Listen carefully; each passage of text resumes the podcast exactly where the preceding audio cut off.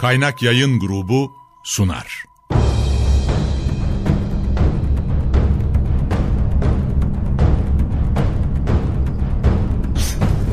Günaha bulanmış hayatlar, kaybolmuş benlikler, çorak gönüller, onunla yeniden hayat buldu.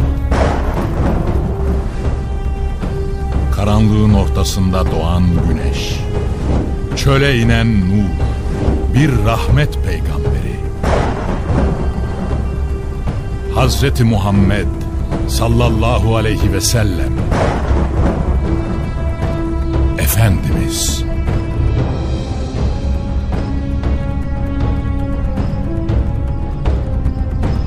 Eser Reşit Haylamaz. Yöneten Yaşar Özdemir Kurgu Soner Can. Müzikler Brian Keane ve Ömer Faruk Tekbilek.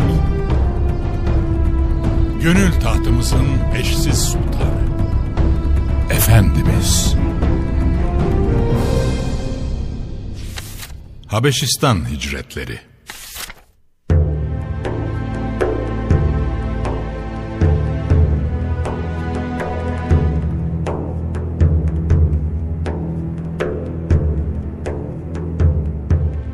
Vahiy geleli beş yıl olmuştu.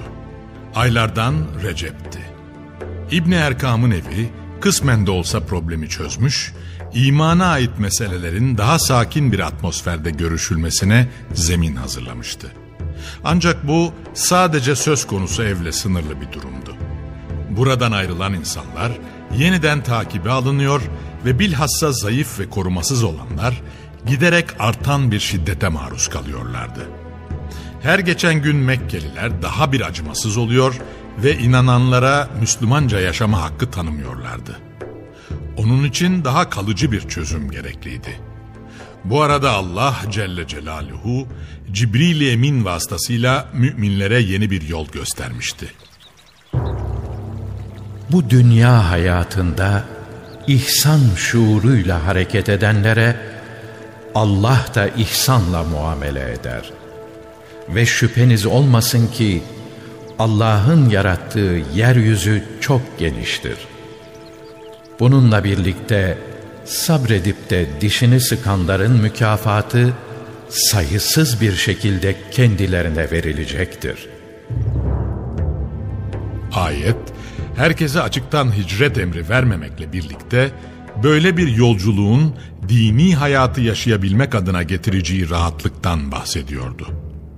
Madem ki yeryüzü genişti, o zaman bu genişlikten istifade edilmesi gerekiyordu. Bunun için de Allah Resulü sallallahu aleyhi ve sellem şöyle bir yönlendirmede bulunacaktı. Keşke Habeşistan'a gidebilseniz. Zira orası güvenli bir yerdir. Hem orada bir melik var ki yanında kimseye zulmedilmez. Habeşistan Mekke için tanıdık bir yerdi. Zira ticaret maksadıyla sıklıkla buraya gelirler ve belli başlı ihtiyaçlarını buradan giderirlerdi.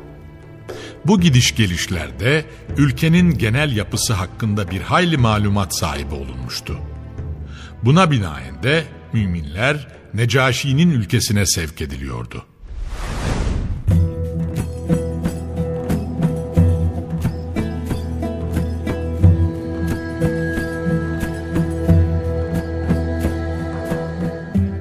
Efendimizin bir işareti bile kitleleri harekete geçirirdi.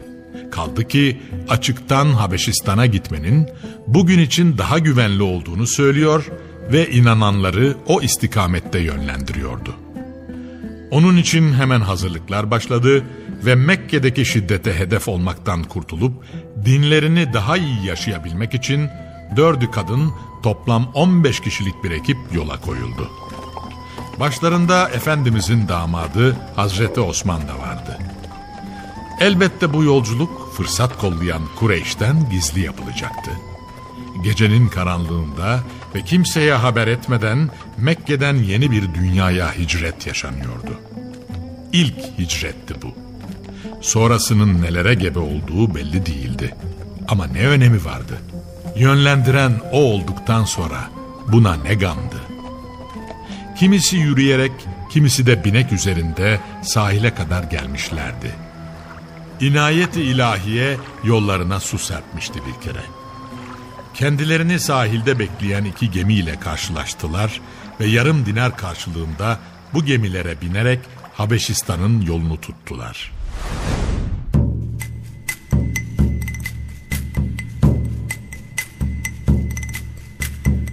Beri tarafta Mekke'de Hazreti Osman ve hanımı Rukiye validemiz, Mus'ab İbni Umeyr, Abdurrahman İbni Af, Ebu Seleme ve hanımı Ümmü Seleme validemiz ve Osman İbni Maz'un gibi önde gelen isimlerin de aralarında bulunduğu bu insanların yokluğu kısa süre içinde anlaşılmıştı. Ve arayıp bulmak için arkalarından Kureyş'in elçileri gitmişlerdi. Ancak artık çok geç kalmışlardı. Zira sahile geldiklerinde gemiler çoktan hareket etmiş ve müminler sahili selamete yelken açmışlardı. Nihayet Habeşistan'a ulaştılar.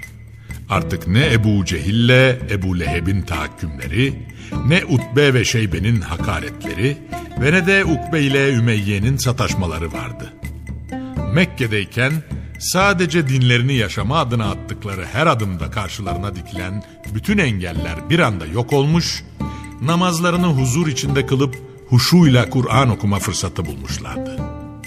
Efendiler efendisi Habeşistan'a gidenlerden uzun zaman haber alamamıştı.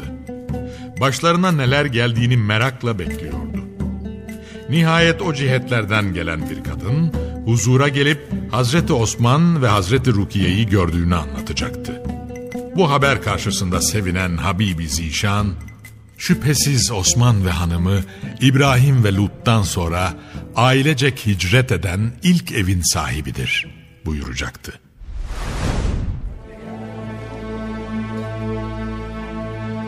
Bu ilk yolculuk Recep ayında gerçekleşmişti. Aradan iki ay daha geçmişti. Ramazan ayının bir gününde Allah Resulü sallallahu aleyhi ve sellem yine Kabe'ye gelmiş, Rabbine ibadet taatle meşguldü. Yine etrafında bir kalabalık birikmiş, ne yapacağını seyre dalmışlardı. Bir ara efendiler efendisi bütün hücreleriyle birlikte Kur'an okumaya başladı. Necm suresini okuyordu. Kulaklarına gelen bu kelam oradakilerin daha da dikkatini çekmiş ve pür dikkat onu dinliyorlardı. Zira o güne kadar hep işin şamatasını yapmış ve yanlarında Kur'an okunduğunda kuru gürültü yaparak kelam-ı ilahiden insanların istifade etmelerine engel olmak istemişlerdi. Belki de ilk defa bu kadar net işitmiş, ilahi kelamın ağırlığını ilk defa engelsiz dinleme fırsatı bulmuşlardı. Herkes gerçek niyetini unutmuş, kendini Kur'an'ın sihirli dünyasına kaptırıvermişti. Yürekleri okşayan o ilahi beyan, adeta zihinlerindeki bütün kir ve pası silip süpürmüş, onları da bambaşka insanlar haline getirivermişti. Nihayet Efendiler Efendisi, surenin sonundaki secde ayetini okuyunca hemen secdeye gitti. O da ne? Dinleyen herkes yaptıklarını hiç sorgulamadan Allah Resulü'nü taklit edip onunla birlikte secdeye gidiyordu.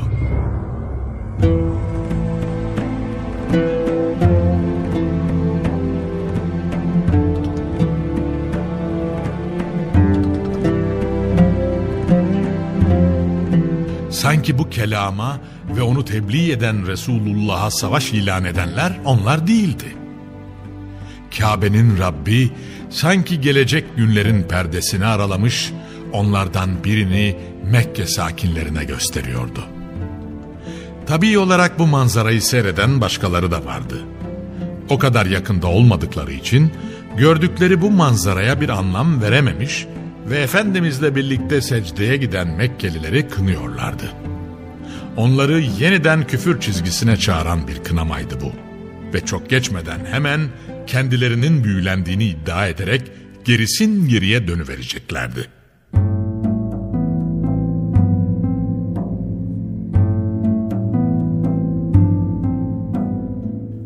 hadise Habeşistan'a ulaşıncaya kadar şekil değiştirmiş ve sadece zahiri görüntüsüyle birlikte anlatılır olmuştu.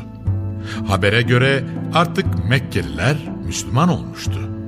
Öyleyse Resulullah'tan ayrı kalmaya ne hacet vardı? Mekkeliler Müslüman olmuşsa orada işkence ve sıkıntı da kalmamış demekti. Gerçekten de çok sevinmişlerdi. Bir taraftan da hayret etmiyor değillerdi. Bu kadar kin ve inat iki ay içinde nasıl olur da değişebilir? Katı kalpler bir anda nasıl da yumuşayıp hak karşısında secdeye gidebilirdi? Demek ki Allah dileyince her şey olabiliyordu. Ve hemen geri dönme kararı aldılar.''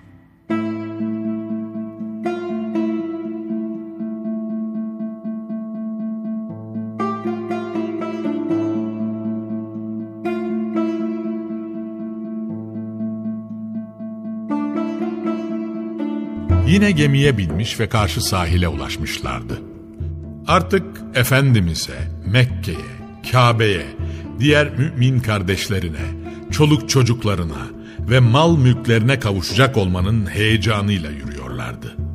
Nihayet Mekke'ye bir saatlik bir mesafeye geldiklerinde işin gerçek yüzünü anlamışlardı.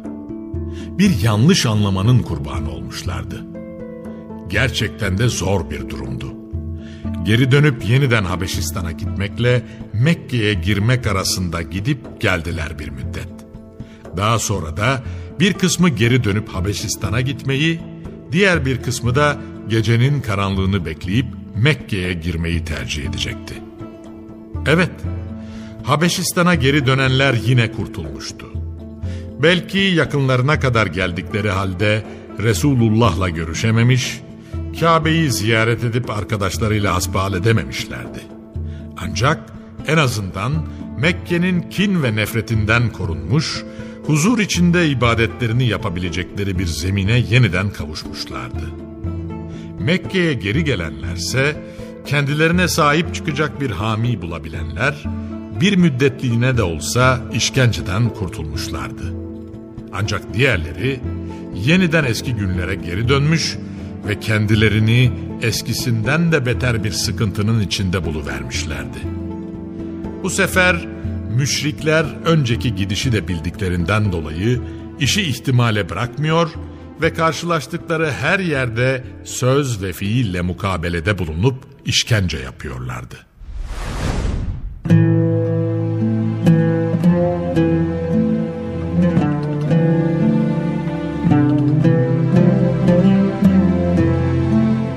Mekke'de bunalanların Habeşistan'a hicret haberini alınca Mus'ab İbni Umeyr de ümitlenmiş ve bir yolunu bularak hapsedildiği yerden kurtulup Habeşistan'a hicret etmişti. Allah yolunda hicret eden ilk muhacirler arasında artık o da vardı. Ne anne şiddeti ne de babasının başında ekşimesi kalmıştı. Şimdi ise zemheride açan güneş gibi Habeşistan dönemi bitmiş yeniden Mekke'ye dönmüşlerdi. Annesi için bu bulunmaz bir fırsattı ve döner dönmez tekrar hapsetmek istedi Mus'ab'ı.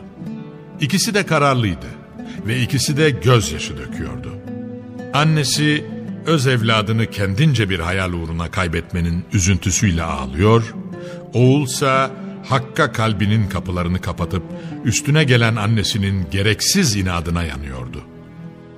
Yüreği imanla dolup taşan bir delikanlının, imana ateş püsküren bir anneyle imtihanı, küfürde inatla imanda ısrarın bir mücadelesiydi. Bu durum, kendi öz evladı Mus'ab'ı evinden kovacağı ana kadar da devam edecekti. Kendini dinlemeyen birine oğlu nazarıyla bakmayı düşünmüyordu Hünas binti Malik. Yine böyle bir gün iyice sinirlenmişti ısrar etmişti ama Mus'ab Allah'ı inkar edip bir türlü putlara temenna durmuyordu. Duyduğu kin evlat sevgisini gölgede bırakacak mahiyetteydi ve Ne halin varsa gör. Artık ben senin annen değilim. Diyiverdi. Her şeyden mahrum etmişti Mus'ab'ı. Öz oğlunu kovup evinin kapılarını sürgülerken aynı zamanda imana da kalbini tamamen kapatmış oluyordu. Bir annenin oğlundan kopması ne kadar zorsa, imana uyanmış bir evladın annesini ebedi yokluk içinde kendi haline bırakması da o derece dayanılmazdı. Ancak dünya adına vazifesinde kusur etme niyetinde değildi Mus'ab. Mal mülk de ne laf. Gözünde ne dünya nimetleri ne de gelecek kaygısı vardı. Başta annesi olmak üzere bütün insanlığın imanı doldurmuştu gözlerini ve bir sevda olmuştu onun için bu. Adeta yalvardı annesine. Ey anneciğim, ne olur bir de beni dinle. Gel sen de yegane ilahın Allah ve Muhammed'in de onun kulu ve Resulü olduğuna bir inanı ver. Davet ne kadar tatlı ve yumuşaksa ona gelen cevap da o derece sert ve tavizsizdi. Yıldızlara yemin olsun ki asla. Senin dinine girecek kadar ne aklımı kaybettim ne de şuurumu yitirdim.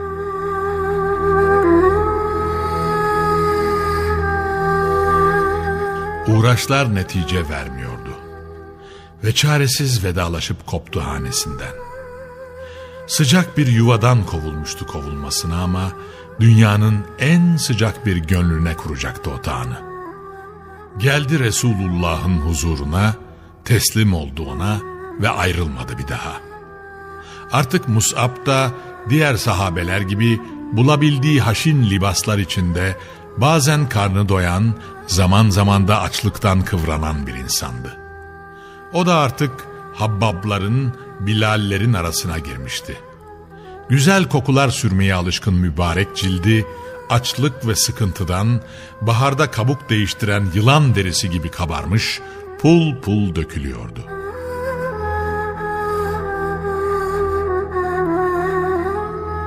Uzaktan meclise geliyordu bir gün. Yaklaşırken etrafındaki sahabelerle birlikte gelişini seyrediyordu. Allah Resulü sallallahu aleyhi ve sellem'de.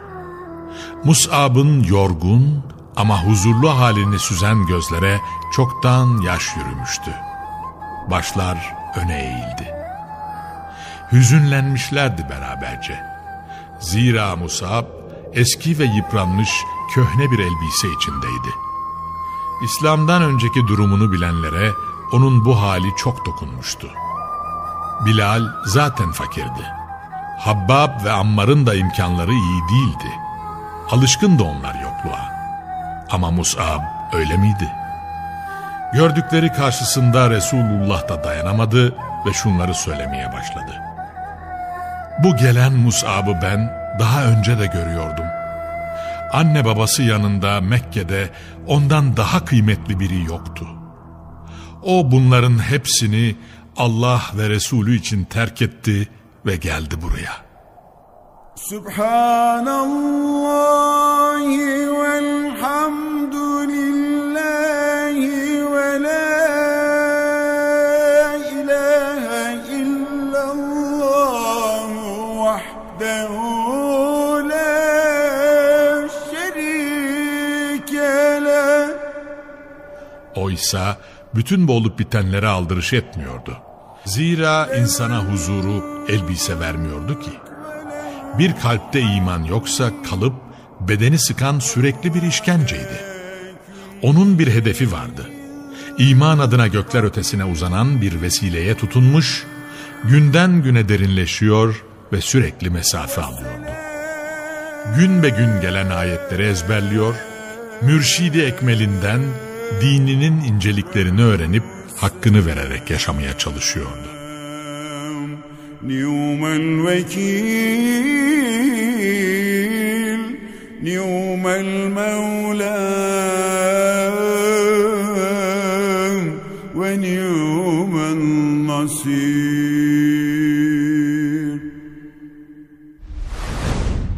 Kaynak Yayın Grubu sundu.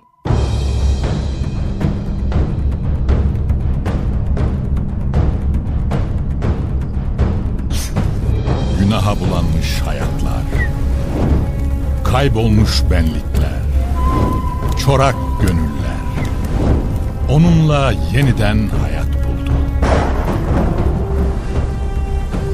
Karanlığın ortasında doğan güneş, Çöle inen Nuh, bir rahmet peygamberi.